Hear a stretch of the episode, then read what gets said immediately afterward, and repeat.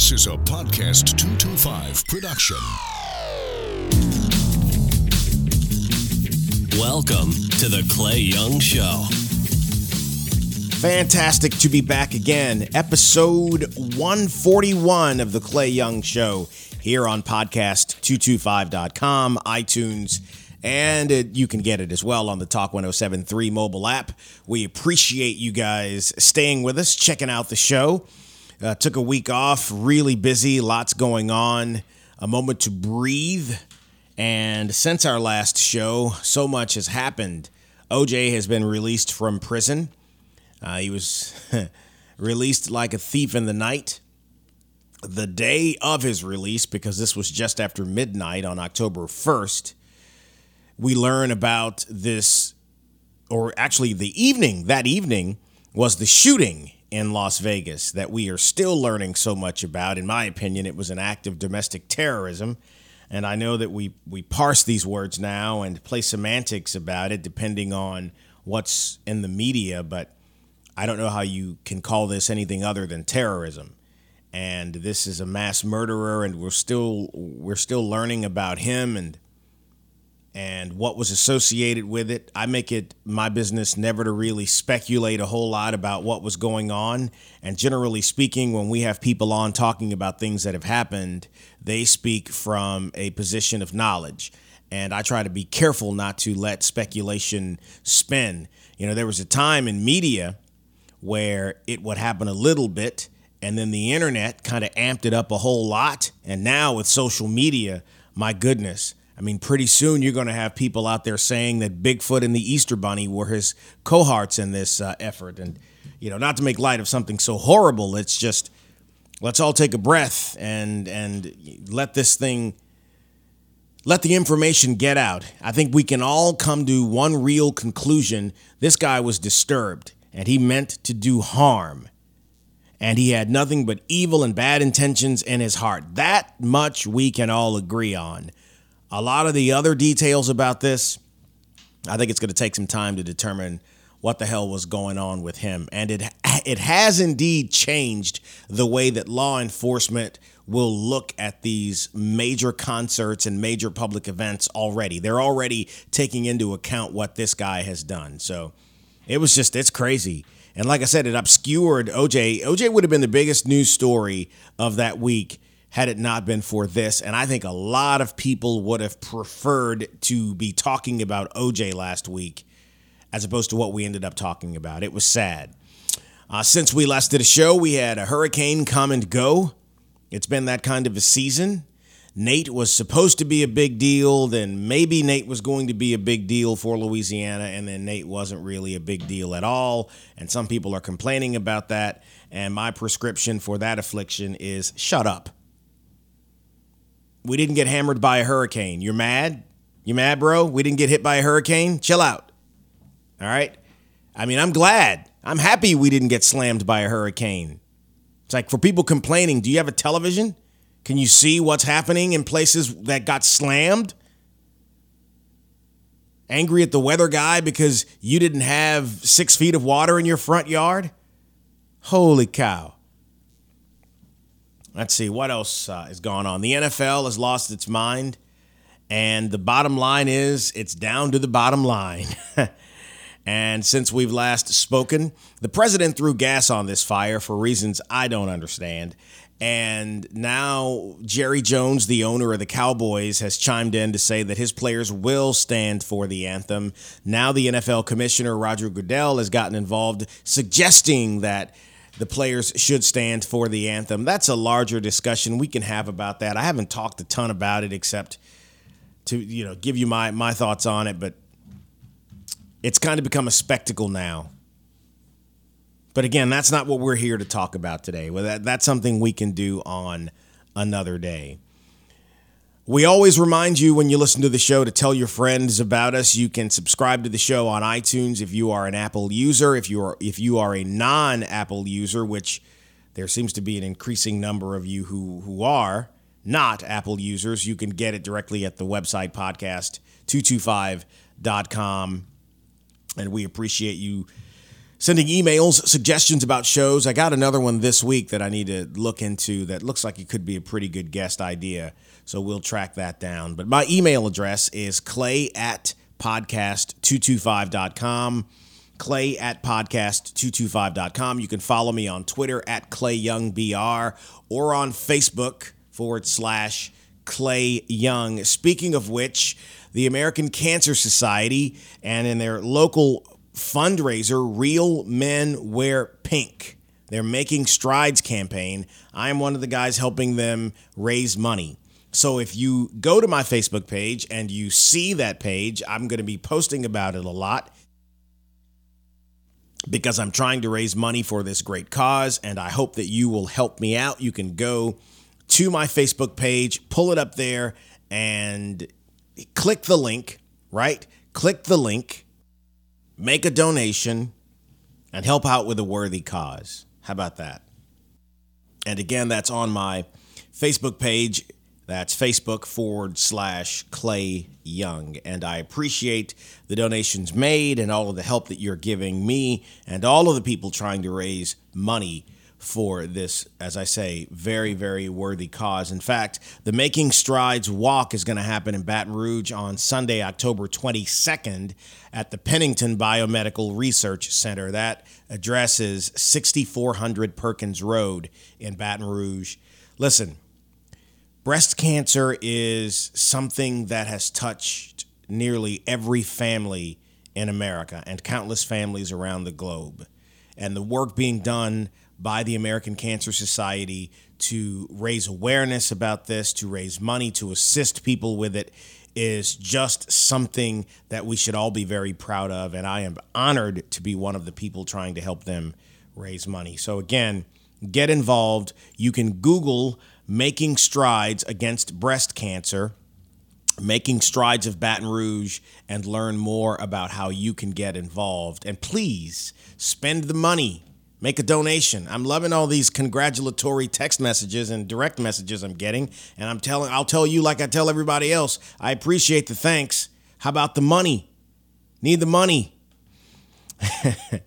all right, our guest on this edition of the Clay Young Show, speaking of the money, is George Bell, as my cell phone pings there, is George Bell, who is the CEO of the Capital Area United Way. He is a phenomenal person.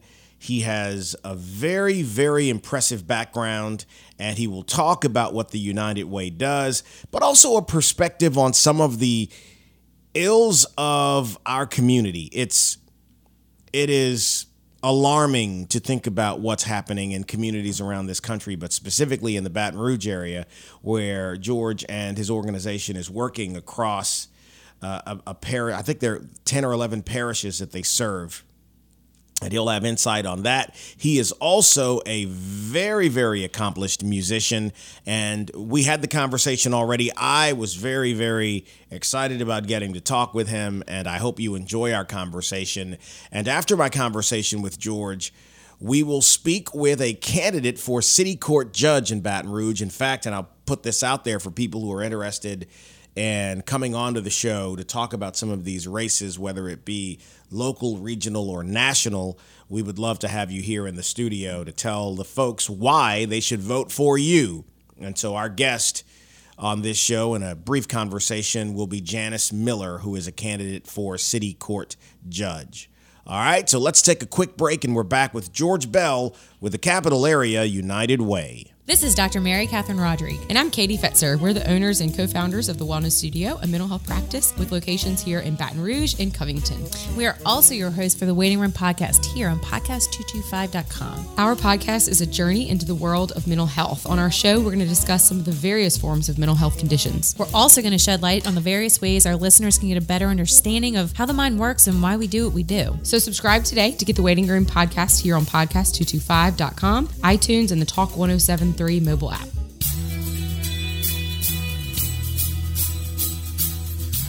This is the Clay Young Show on podcast225.com. Back with George Bell with the Capital Area United Way. And uh, George and I actually met via first, I think it was No, it was it was a phone conversation. It was. uh, by way of a mutual friend of ours, Jeff LaDuff. Oh, yeah? and uh, he's he's talked about both of us respectively with the other separately, and we got a chance to talk. And what was supposed to be a quick conversation turned into almost an hour It was. on the phone. You know, chatting about a, a great number of things, and you performed for.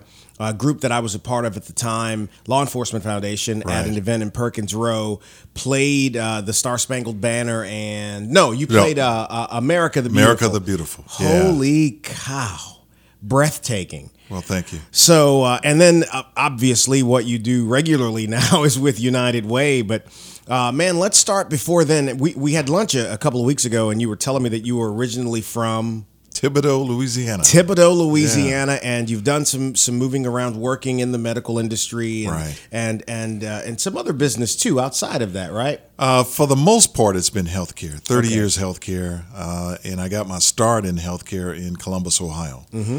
But uh, At the Ohio State, at the Ohio State University, University, right, Yeah, right, right, yeah. right. And um, uh, after eleven winters in Mm-hmm. Columbus, I um, uh, had the opportunity to come back to Louisiana, Yeah. which is where I landed in Baton Rouge. Yeah. So uh, I've been here all of twenty years. So the work with United Way. So for, for most people listening who may not know what United Way does every day, let's give them the once over. Yeah, well, you know, by credo, United Way fights for the health, education, and income stability of every person in every community. Uh, but the way we do that, and I like to use the three P's. Uh, first, you heard the purpose, uh, and and uh, we help communities uh, improve. We help address those tough issues that communities struggle with. Um, and we're one of uh, close to 1,200 United Way agencies across the U.S. Yeah. Um, we are uh, we service a 10 parish area, Yeah. and we are focused on that 10 parish area, and and that's that's our turf. So all the money we raise here, uh, all the work we do here is invested back into this community. Uh, we are locally governed. We have our own board uh, of local volunteers. So so it's it's it's homemade. It's Yeah. it's an organization that uh, uh, is is made up of individuals and folks who are uh, in the community. The other neat thing about uh, United Way is uh, we have all these rich relationships with uh, over 400 companies that run campaigns Yeah. uh, and they're all in, in this, this region or have a presence in this region. Uh, the other thing that's neat about us is uh, we work closely with our volunteers who help um, uh, vet those organizations and programs that we uh, invest in, and they give us the direction that we need so that we can uh, make the best use of the dollars that, that are, have been entrusted to us. When you look at this community right now, and Baton Rouge is having similar conversations to other cities around the country about the most the poorer parts of communities and you talked about stability. You know what's your grade for Baton Rouge right now as we seek to strengthen some of the areas that are, are weaker than we would like them to be? Well, I think that one of the best ways of capturing that uh, come from uh, some research that was done uh, for United Way, and it focused on uh, identifying uh, kind of what the challenge is for working uh, the working poor. We'll Yeah. call them the working poor. Yeah. And um, the the area that was, um, uh, I guess, really, uh, y- you know, everybody's familiar with the poverty level. You Yeah. know, approximately one in five folks in Louisiana lives at or below the poverty level. But that next tier up uh, is what we call the uh, those folks that live paycheck to paycheck. Yeah. And when you look at Baton Rouge and combine that group with the poverty, we're uh, about half of our population falls in what we call asset limited, income constrained, but employed. So you com- combine poverty with that uh, Alice uh, group, and uh, that total is, like I said, close to 50%. yeah Uh, that is where I feel um, we are most vulnerable. Yeah. And that data is from 2014. So if you fast forward to uh, post flood, post 2016 Yeah. August, uh, you're going to have a, a a much different picture, and it's probably 60, 65 percent of our population falls in that category. So the question becomes, what are we doing to help that population? Yeah. how can we structure policy?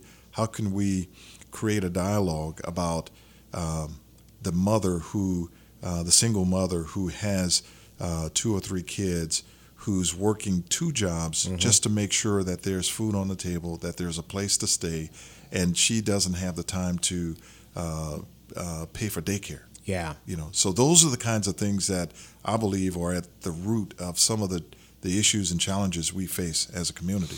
You know, I had some some folks in here last week from Dallas, and we had dinner and talked about that. And one of the guys said, "It's amazing how Baton Rouge, as a community, has either the comfortable or the absolutely poor, and not much in the middle, as you were talking about. So when people think about the middle class or that buffering level between affluent and not making it, Right. you know, it's it's larger or smaller depending on where you are. But in Baton Rouge, it doesn't seem to really exist. And you can just drive around the city and see that it, it's really nice or not. Right.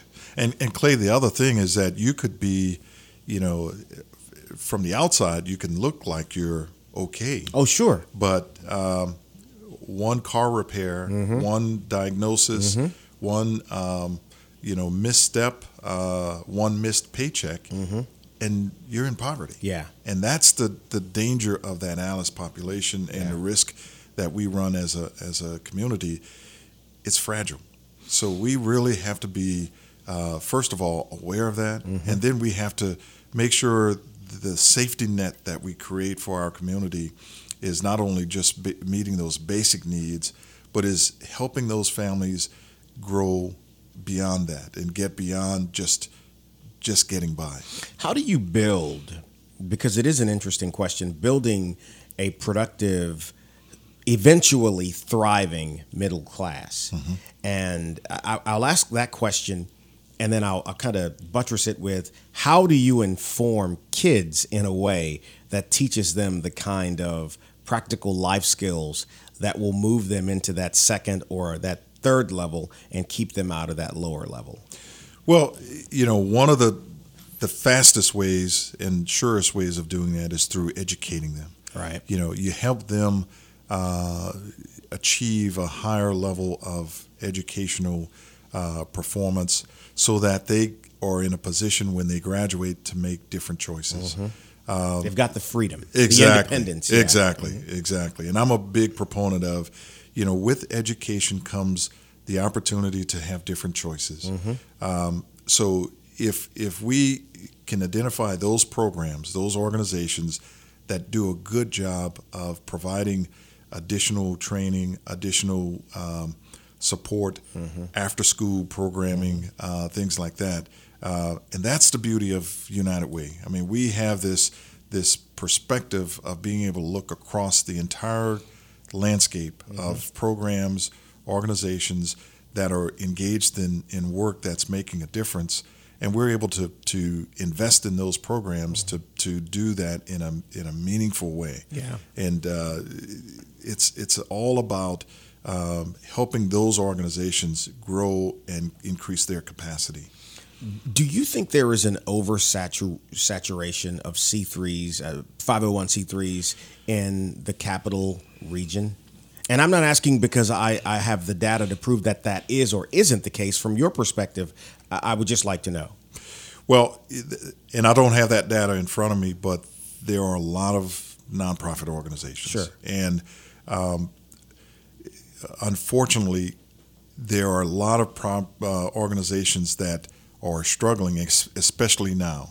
Uh, I believe that uh, the challenge for most organizations, um, nonprofit organizations, uh, becomes how do we remain relevant? How do we uh, demonstrate that we can be accountable Yeah. for the, the performance and for the outcomes that we're uh, seeking to, to do? And, and like most things, you, you're going to have those that, that really shine and do exceptionally well under that kind of scrutiny. Yeah. Then you have a bunch that that uh, really struggle. And I think that's that's where we are. There was a time when when kind of everybody used to be able to to uh, find their place under the sun Sure, and and, sure. and and, and uh, operate quietly and, and effectively or somewhat effectively.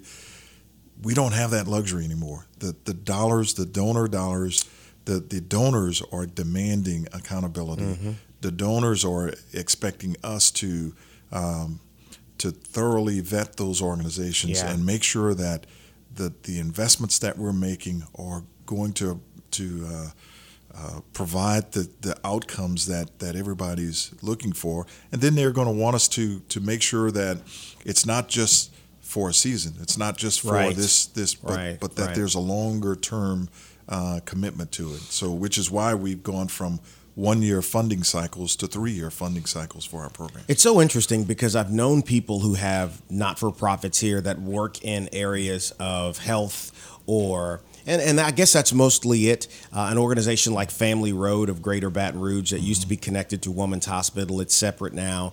There is STAR, an organization that does you know sex, Yeah. sexual trauma, and awareness response. Right. You know they they do great work, but in ha- and and speaking with them, as you say, they talked about the shrinking number of dollars and donors, and it makes them hard.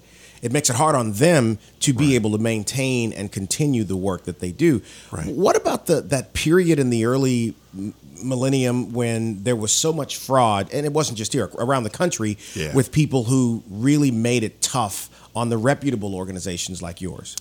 Yeah, and, and I think the backlash there was that uh, people became very uh, skeptical of of uh, Mm-hmm. Jaded, really. ja- Yeah, yeah, yeah. exactly. So so the the onus is on us to Yeah. to make sure that we're uh, providing that that um, that that level of confidence and competence that Mm-hmm. Yeah. people are looking for, and and Clay, it is. Uh, um, it's work. Yeah. you know, it's it's Yeah. not it's not something that comes easily. Sure. But like I said, we're very fortunate to have the level of engaged volunteers. I Mm-hmm. mean, these are people from, you know, engineers to to retirees Sure. who, who help us uh, kind of look at the metrics and look at who's doing what Mm-hmm. and come up with uh, the best way and the best organizations uh, and the programs to invest in.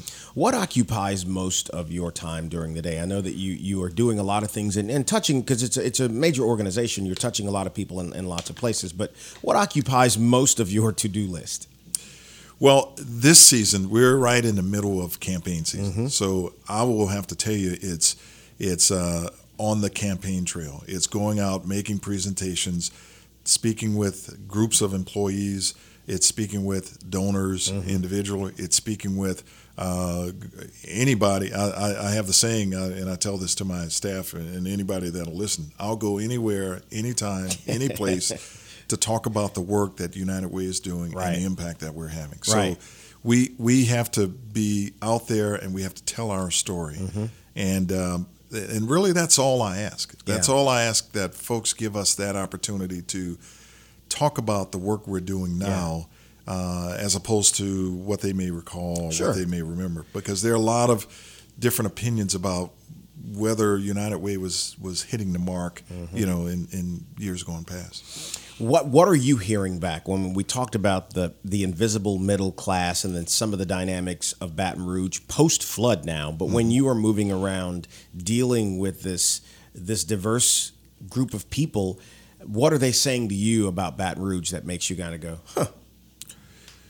Well, I think that the uh, in spite of its you know difficulties, Yeah. in spite of its problems, Baton Rouge is still a very good place. I agree. The people here uh, talk about how they like the people, they like the quality of the people, they like the generosity of the people. I mean, the, the, you know, I was just talking with someone that uh, earlier today, who's not from here. You know, came here from Iowa, and uh, she was just telling me that uh, the warmth of the people here, you, you, you just can't. You know, you can't uh, can't beat it.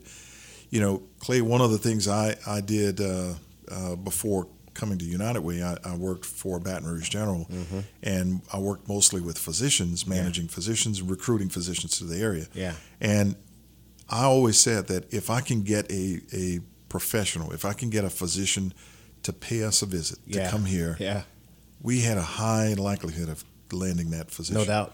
because the people, the uh, the food. the, war- the food, yeah. The, but but the the overall feel of this this city, uh, this region, uh, really captures people and captivates them and makes them want to be become a part of it. I think the work that you do is very important. And I think, you know, there was that long period where it was a big thing with media to go after C3s that weren't doing what they were supposed to be doing. And I think that you will agree that that's fine because if you're going to be asking people for money or using grant dollars coming by way of government, you need to do what you say you're doing with it. Right. And and I think for groups like United Way, weeding out the the frauds makes your case stronger for for what you do.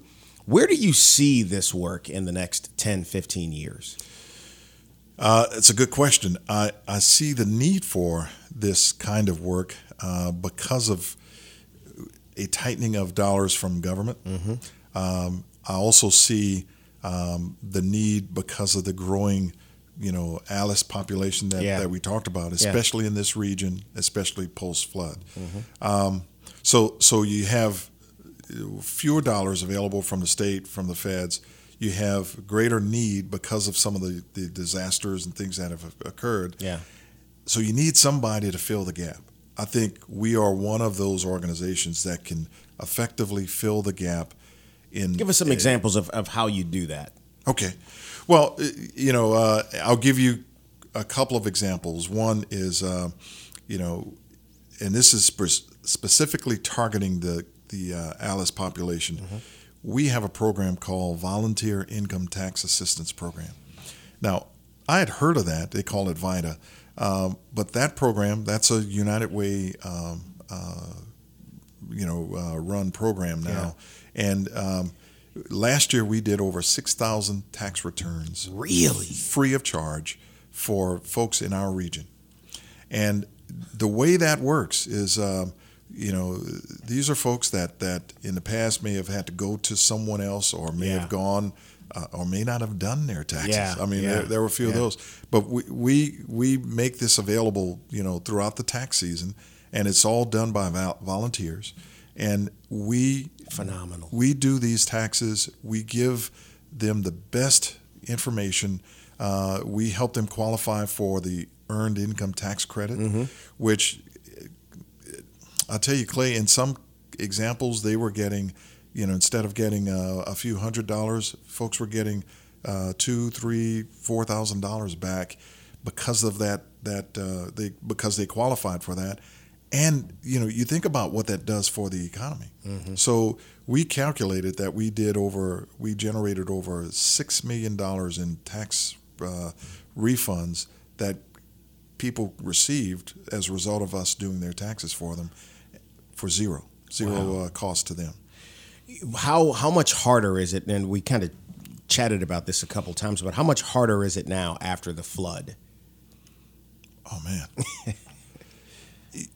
on so many levels. Um, you know, we, well, first of all, you know, we're th- this is October. Yeah. October uh, 2017. Uh, the flood occurred in uh, August. Yeah, of, 14 uh, years ago. yeah. Almost. I mean, excuse me, 14, 14 months. Feels, Yeah, not- feels like it. Feels like it. 14 months ago, almost Yeah. to the uh, to the day. Later this week, I think we'll be coming up on that that two month after the 12 month period. And and you're right, it's it's something. You know, I noticed. I'm going to let you answer, but Yeah. I noticed a little bit of PTSD we have here in watching what was going on with the hurricane this past weekend.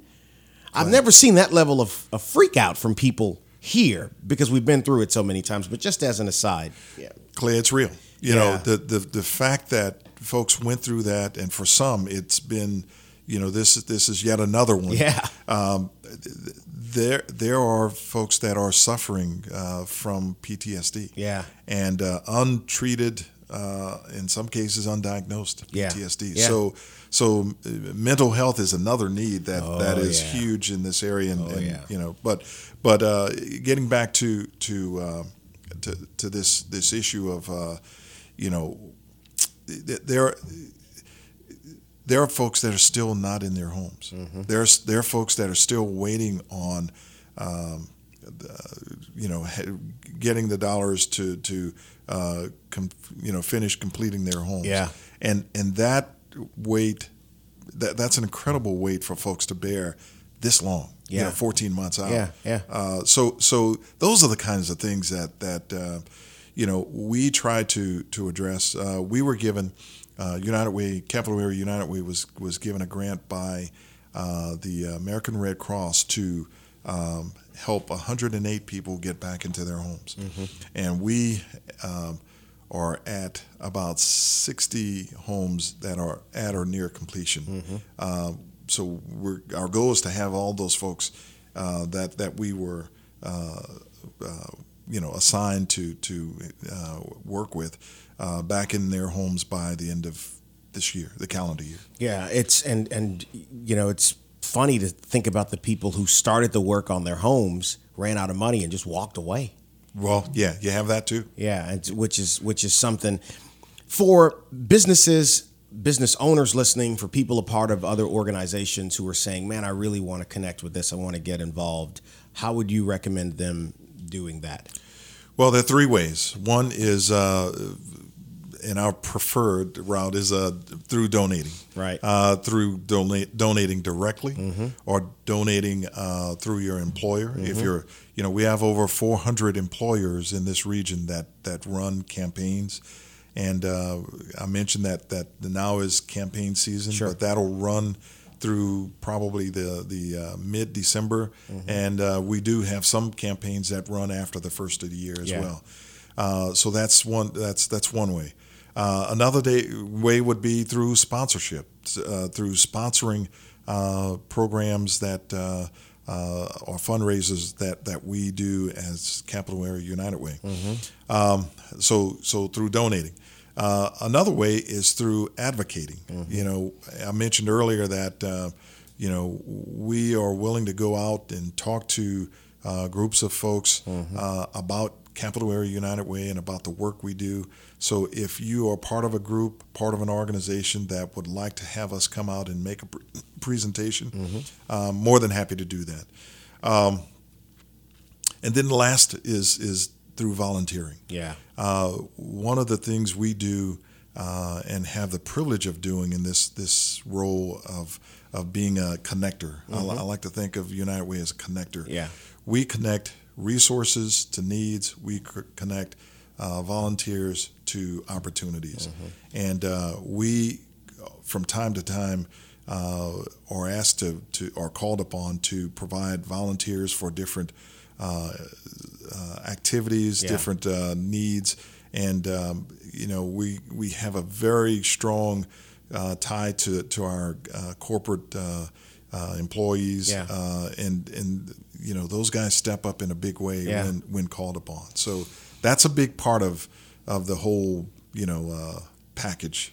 You know, you said something earlier that I agree with in talking about getting people here when you were recruiting physicians with Baton Rouge General and even meeting people now is how under discussed the the goodness of the people here really is how how genuinely warm the people are and how when bad situations happen such as the flood last year how people came to each other's aid and this was on the heels of the most tumultuous July Baton Rouge had ever had Right. but people still said let's help our neighbors I think there are serious issues that we we should sit and have honest, unemotional dialogue about, but I don't think we should ignore or disregard the fact that we are a generous community. Yeah. Would, would you agree? I, I would agree, and and I think to that end, um, I think what has happened in the country, this polarized state that we're in, Yeah. uh, I think begs an opportunity to really sit down with folks and have a a very um, honest, candid discussion about okay, what is it that that makes us feel uh, threatened? What is it that uh, you know makes us so hypersensitive about Yeah. our differences? Yeah. And uh, to that end, we have decided to, um, Capital Area United Way has decided to host a series of dialogue on race sessions. I heard about that. Yeah, yeah, that's uh, uh, for those of you. Wait a minute. who- Uh, Y'all have had. No, we're, we're you're going we're down. about- so yeah, someone else did something over the like- next year. Okay. over the next year. Alrighty. Uh, and and again, this is part of the uh, the beauty of our corporate relationships. Yeah. Uh, Exxon uh, felt that. Uh, uh, this was a good time. We expressed interest in doing it, Mm-hmm. and Exxon stepped up and has given us a grant to actually host these uh, a series of three to four over the next year. And what that means is uh, uh, we'll be putting out information on how to participate. Uh, anywhere from 12 to 15 people per session, and um, these are six-week sessions, two hours per uh, per uh, week. And what will happen is, my hope is that we create this this opportunity to really uh, for for you know these leaders and whoever is a part of it to come together and and really have a, a, a serious dialogue about race and more importantly how we can better understand each other. Yeah. because I think it's through That's gotta be the goal. yeah. Yeah. And and it's done in a in a in a safe environment in a well facilitated process. And and that's the kind of uh, you know dialogue that I think will will produce the the, the understanding that's needed it, it, it's so often a worthy, worthwhile effort, but if it's in the wrong environment and facilitated by the wrong people, it becomes an attack session. Right. And it, it only makes matters worse. Right. And, you know, I, I watch kids on sc- school grounds get along, mm-hmm. and th- many of them are very oblivious to some of the atmospheric realities that once existed. They just know their friends Right. and how they associate based upon all these other categories. And I think you're right. If it can be done in a way, and and, and one of my, I don't know, I've never gotten this.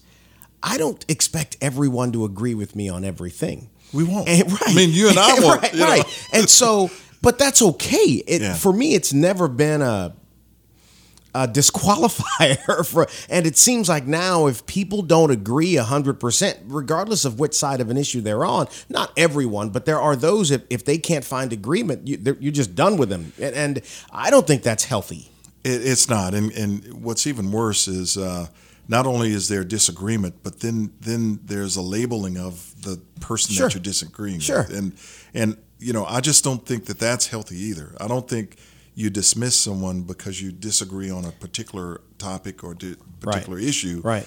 I think it's an opportunity for us to better understand, and and you know it's kind of like a guy who orders fish at a steakhouse. I mean. no wait a minute. Hold on a second here. Listen. Now listen. Let's just talk about that since that, that's some inside baseball from gb right here. Let me tell you about this guy that ordered fish at at a steakhouse. He offered that same piece of fish to a buddy of his who devoured it readily there. Yes that is very odd. I'm talking about the uh, sea bass at ruth's chris. Hey you had no complaints about that I, look, I'm going to order it next time. I mean, that's how good it was. But I never would have done that. Never would have done My that. My mind was made up that you know at that kind of steakhouse. It's like, go for the steak. cow, right? Yeah, yeah, And yeah. and the funny thing is, I, I'm there often, and I, I don't think I've had a steak there in maybe three years. Yeah, Because I get the same thing every time I go. But It's, it's a hell of a good. piece of fish. It's that the good. sea bass, but that's that's so you know, and and with leaders, uh, molding or building consensus, it it does take work. You know, one of my favorite uh, uh, quotes from Dr. King is: "A genuine leader is not a searcher for consensus, but a molder of, Of- consen- yeah. consensus." I love that. And I think that when when leaders remember that that molding consensus can't often be done overnight. Sometimes Right. it Takes takes time. It takes a willing party. It takes a willing uh, investor and a willing listener for that to happen. And sometimes I wonder, what are we teaching the generation behind us with the way that we treat one another? Yeah, and and I think the other secret sauce there is it takes trust. Yeah. We we have to get back to the to the you know the very basic uh, principle of you know building trustful relationships built on integrity, built Yeah. on a genuine desire to not harm each other, Sure. but to to uh, work together towards a, a common good. Understanding. Understanding doesn't always mean agreement, but sometimes we can agree to disagree, but we have a clear understanding. Exactly. And you know, uh, Covey says, "Seek to understand and then And to be, be understood,", understood. Yeah. which is which is very very true. And I think sometimes you can just understand. Well, that's someone's point of view. I don't agree with it, yeah, but I see where you're coming from, and ease on down the road. But man, social media has thrown gas on the fire of attacking one another. It is becoming unhealthy to an epic level now the way we we dialogue with one another. And it's a shame. It is. It is. and so well one, give contact information. Let people know how they can uh, get more information about the capital area united way. Obviously you know how to spell all those words so that and they fit nicely on a check so you could write a check make a do. donation. But how can people get more involved? Well, and I'll give you one particular uh, opportunity coming up here. Uh, this Thursday on uh, October. What is it? uh, Twelfth? is it? Yes. Yeah, we will be uh, uh, hosting our thirtieth annual Jambalaya Jam, and uh, it, you know, last year was my very first, and Clay, I was blown away at uh, how much fun this event was. It's held downtown uh, in Baton Rouge, and uh, we bring to get this year. We will have 44 teams uh, competing, uh, cooking uh, jambalaya. oh man And uh, so from five to eight, folks can come and uh, pay one price and eat all the jambalaya you can you can handle. Uh, we're going to have a uh, a band there as well. are you gonna play I'm not going to play. Okay. You know, this is this is for me. This is just uh, you know get to mingle and to, to socialize. you might uh, need to work off some of those carbs from the from the jambalaya huh? I'm telling you, man. And and uh, and and this is you know the way this works is uh, uh, over the last month to month and a half, Yeah. uh, different companies have done their own jambalaya jam cook-off, Hmm. and the winners from the uh, local uh, company cook-offs are the ones that that show up here for the uh, jambalaya jam. So it's a big deal. Yeah. uh, they're judges and everything, and uh, I'm not one of them. So I think somebody called me and asked me to do. Maybe it wasn't this one. It Yeah. wasn't at Exxon last year, was it, or someplace near Exxon? Uh, was but Exxon, Exxon, involved? they- they do their own. They- Okay, they have their and own. And I had a conflict, and I'm, I'm, uh, boy, I just, I said, what would that be like judging jambalaya all day long, man? Yeah. God, it's got to be a happy time though if you're out there. oh, it's pretty fun. It's pretty fun. But but it is a, a wonderful event, uh, and it's the kind of event that uh, kind of brings out the best in Baton Rouge. Mm-hmm.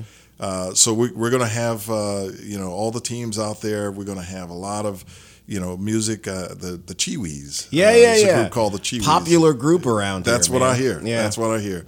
And uh, we're going to have uh, a VIP tent as Yeah, well that uh, is going to be sponsored by Baton Rouge General. So so Mm-hmm. they'll be uh, there present. Um, the tickets are fifteen dollars. Uh, that's fantastic. all Very the- reasonable number. Yeah, Yeah. yeah, it is, and, and uh, you can feed the family and uh, That's, that's, that's exactly. eat as much as you want. Um, and and and uh, I think you know the other thing about this, you know, this is 30 years. Yeah. So we we really have made our mark with this event. It's become a signature event of, of ours, uh, and you know, it's growing on me. The Capital Area United Way. Go eat some jambalaya. Thank you, George. I appreciate it, bud. Got to get you back Quite in here welcome. when LaDuff's here one time. Too. That would We'll- be fun. We'll cut up a little bit in here. That would be fun. Thank you, bud. All righty. Up next, a conversation with a candidate for City Court Judge. Janice Miller is in the podcast 225 studio next.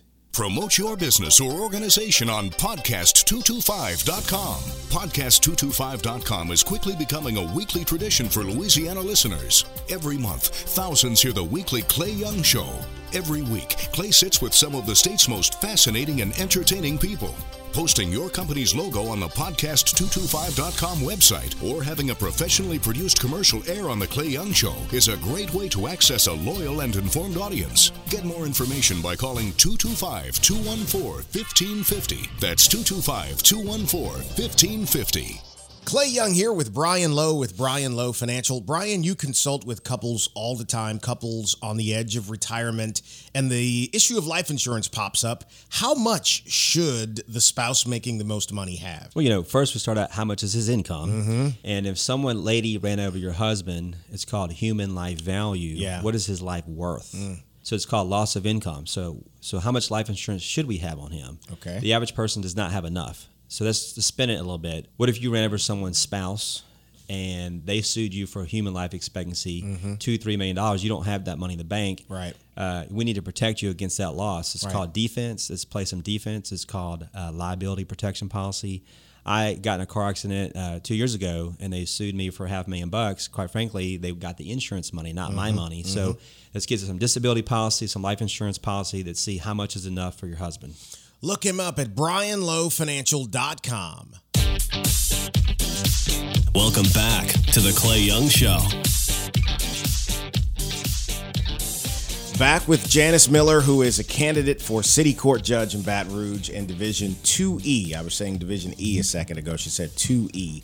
There are six candidates running for that office, of which she is one. Uh, Janice Miller is a nurse and an attorney. A nurse and an attorney. So clearly she's gotten this time management thing worked out because she's got time to do all of that. So why on earth would someone who is who is so credentialed in these two areas of profession now want to do something else? Well, I really feel, Clay, that um, running for this seat, if it had been an incumbent there, I would not have. Okay. But I really feel like for me and my point in life, Yeah. it has to be a calling. Yeah. And I really do mean that. And, um, you know, to whom much is given, much is required. We're supposed to share our time, our talents, and uh, our treasure. Right. Um, But I feel like I can do the community a great service. And and what explain what you mean in what regard?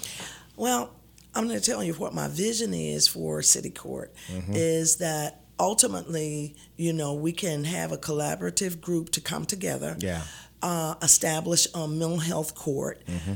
which is very badly needed. Yeah. And from my background as a psychiatric nurse as well as an attorney mm-hmm. with the mental health advocacy, the need is extreme. Yeah. And uh, Across the country it is as a matter Yes, of fact. Yes, it is. Yeah. And we have 30 sister states that have mental health courts. There's no reason that Louisiana should not have one. Mm-hmm. And I really think that it should be within the walls of city court Yeah. because they already have a sobriety court. Yeah. Well, when you think about the way the, the local courts are working now as it relates to crime, there is much conversation about length of sentencing for habitual offenders or in the case of someone who has done something that is, you know, really violent being back on the streets in under 3 years. There doesn't seem to be any real middle ground on finding a way to keep the really bad people off the street versus you know some of the other things you're talking about what's your what is your feeling on that Well, I'm gonna just share with you. We were at the meeting that the mayor had on last night, and um, bringing in community Yeah. to talk about issues on how can we help our community, and really, um, juvenile court, city court, and district court, they are all disconnected. We need to have some continuity so they are connected because what we uh, discovered on last night was that uh, a lot of the patterns of criminal behavior starts in the teen years. And if it's not taken care of, then you're going to have um, almost a vicious cycle. Yeah. And those are the ones who become the habitual offenders. I spoke to a mother on, on last night for at length, and her son was recently killed. Yeah. And she said, I mean, we were talking to the police officers as well, but she said she called the police on her son so many times, Mm-hmm. and he was 16, and they did nothing. She wanted him to be locked up. But that's not what his they but but so and that is where the middle ground is so i was out in brookstown a couple of weeks ago and just kind of meeting some of the people there and they talk about some of the young people there who are really out of control exactly. and police will come out, they'll pick them up, and then they'll end up back on the streets. Well, that's a judge issue. exactly. All police can do is arrest people. So again, how do you go it, uh, these issues are larger than just locking kids up, and they start a lot earlier than the age at which they can go out and commit these crimes. But as a judge, you can only be responsible for the things under your own purview. How do you address that though when people are saying, I don't want to speak up about what I see happening down the street Exactly. because this kid who did something was back on the street in less than three years and he retaliated against anyone who spoke out against him. So the reason that there is this no snitching policy is because you have repercussions if you say something and the, and some of these kids who do this stuff find out you spoke up. What do you do about that?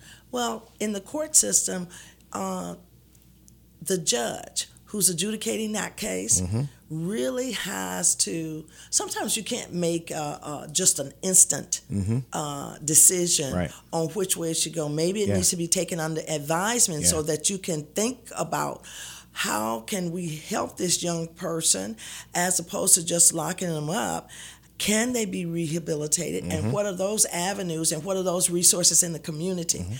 uh, so that he doesn't become a danger to himself and others Right. but parents are actually crying out because they don't have any control of their children the streets are actually taking over and being the parents No question. and it's all negativity.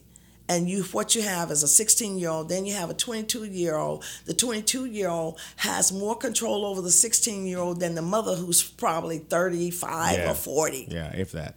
And uh, drugs are involved, Yeah. gang banging. Mm-hmm. Uh, I think that our culture, when you have all of these games that um, where children can shoot and Yeah. practice, they already they don't have to go to a shooting range. You know, really and truly, they learn that from this. Um, these uh, Xboxes yeah, and, yeah. and and all of that, and from social media as Yeah. well. Everybody's flashing money and they're flashing guns. Yeah. So what do we do as a community? Yes, a large part is on the judge when they come before you. Mm-hmm. And you have to make that, uh, you know, that decision. That's why being a judge is very important. It's a different skill set than being an attorney or Mm-hmm. advocate on the other side.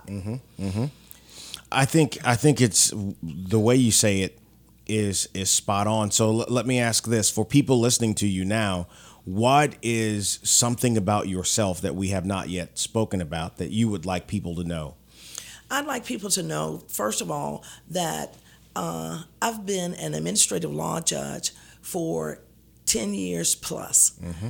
I've also trained at the National Judicial College, which is in Reno, Nevada. And of course, all judges ultimately go through that training on mm-hmm. how to conduct fair and impartial hearings. Mm-hmm. Okay. And when you, when I say it's a different skill set, as an attorney and you're going to to uh, trial as a prosecutor or if you're handling civil cases or other types of uh, criminal cases that's not the skill set as a judge Right. because you're doing whatever you can to represent that client to keep them out of jail get them out of trouble whatever else. As the judge the scales of justice, Lord, the Lady of Justice is who I like to talk about. Right. She has a blindfold on. That's on for a reason. And that's so that she doesn't act out of bias or stereotypes or any of that, but hear what has to be said by the litigants with that blindfold on and then make the best possible decision possible, not only for the community, but also for the family, because you're dealing with real people. Yeah, yeah. Well, uh, what's your web address? My web address is www.janicemillerforjudge.com, and you can call me at 225 250 9525. Is that your cell phone number? Yes, it is. Oh dear Lord! All right, so Just blow me up, blow me up, blow So- me up. I don't want it going to the campaign headquarters at this time.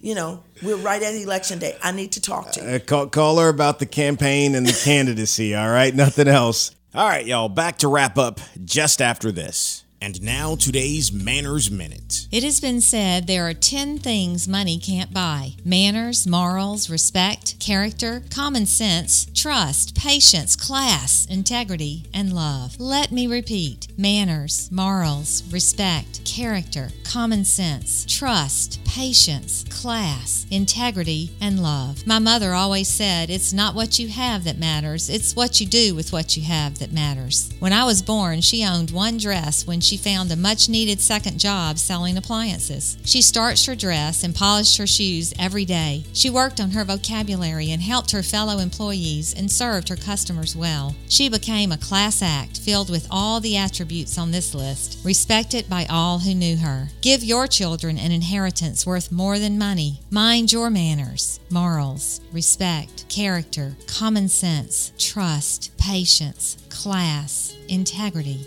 and love. Welcome back to the Clay Young Show.